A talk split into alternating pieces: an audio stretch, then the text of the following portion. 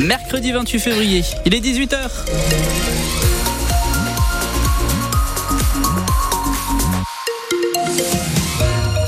L'information, c'est avec euh, Loïc Guélec. Bonsoir. Bonsoir Kevin, bonsoir à tous. Un mois de février qui se termine demain et qui aura été désespérément gris en Bretagne. Et oui, particulièrement dans l'ouest de notre région. Le soleil a été aux abonnés absents. On n'avait pas vu cela depuis 1995. À cela se rajoute une relative douceur. Bref, beaucoup de morosité dans le ciel hivernal breton. On voit tout cela en détail avec vous, Valérie Lenigène. 30 heures d'ensoleillement seulement en février à Brest ou à Quimper, alors qu'en moyenne, les stations de Météo France enregistrent 80 heures de soleil en février. On est donc bien en dessous de la moyenne en luminosité et on pulvérise les records absolus. À Brest, à Quimper, à Lorient, c'était en 1995 avec 37 heures d'ensoleillement à Brest, 40 à Quimper, 46 à Lorient. Cela fait donc presque 30 ans qu'on n'a pas connu de mois de février aussi terne dans l'ouest de la Bretagne. Plus à l'est, les records date de 1999 pour Saint-Brieuc, 2006 pour Rennes. Ce mois de février donc très exceptionnel par son manque de soleil, avec aussi une pluviométrie au-dessus de la moyenne, même s'il n'y a pas de record. Autre fait marquant, une très grande douceur, avec des températures souvent supérieures de 3 à 4 degrés par rapport aux moyennes saisonnières.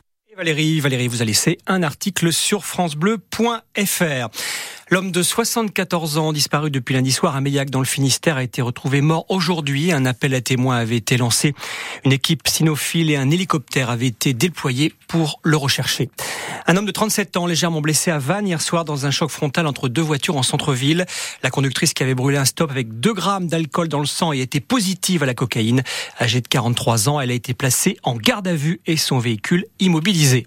Près de 200 emplois à la clé d'ici 2027. Le groupe Safran va implanter une fonderie sur le site de la Jeannet, près de Rennes.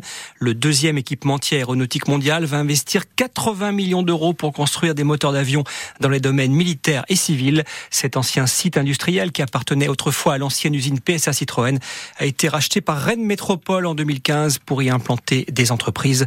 On y revient aussi sur notre site francebleu.fr. À Brest, il n'y aura pas de tramway cet été pendant six semaines. Le trafic de la ligne A sera totalement interrompu dès le lendemain des fêtes maritimes le 18 juillet et sans doute jusqu'au 28 août. Dans le cadre des travaux de construction de la seconde ligne, des bus de remplacement seront mis en place dans l'agglomération brestoise.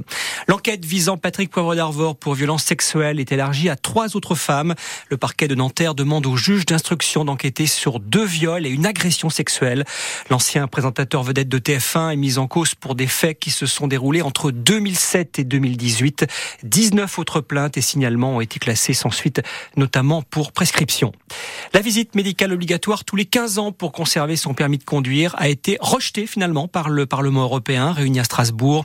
Ce texte était proposé par l'eurodéputée écologiste française Karima Deli.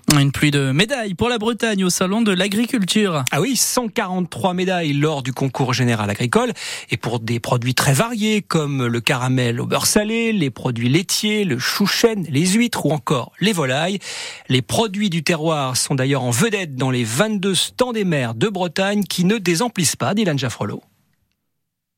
Entre les allées, ça sent le beurre. Mathilde et ses copines ne connaissent pas la Bretagne et souhaitent absolument découvrir nos spécialités. Elles achètent le cugnaman. Dégustation et verdict de ces jurassiennes. Du pain béni, du pain béni. Délicieux.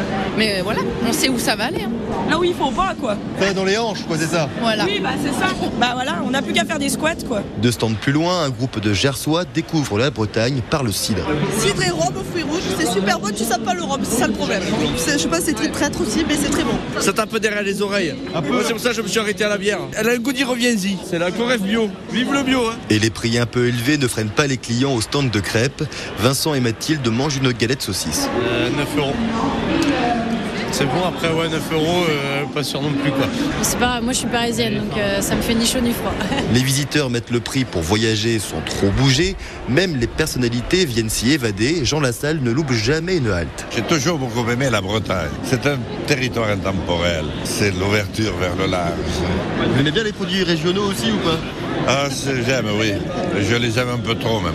À la vôtre. Même à des centaines de kilomètres, la Bretagne reste une des régions préférées des Français. Et en plein salon de l'agriculture, le gouvernement multiplie les annonces. Il a décidé de renforcer le fonds d'urgence à l'agriculture biologique qui est porté de 50 à 90 millions d'euros. Plusieurs sportifs de haut niveau se retrouvent ce soir à l'Elysée avec le président de la République. Oui, un dîner qui se veut informel et convivial à moins de cinq mois des Jeux Olympiques et Paralympiques de Paris. Parmi eux, deux athlètes bretons, Titouan Castric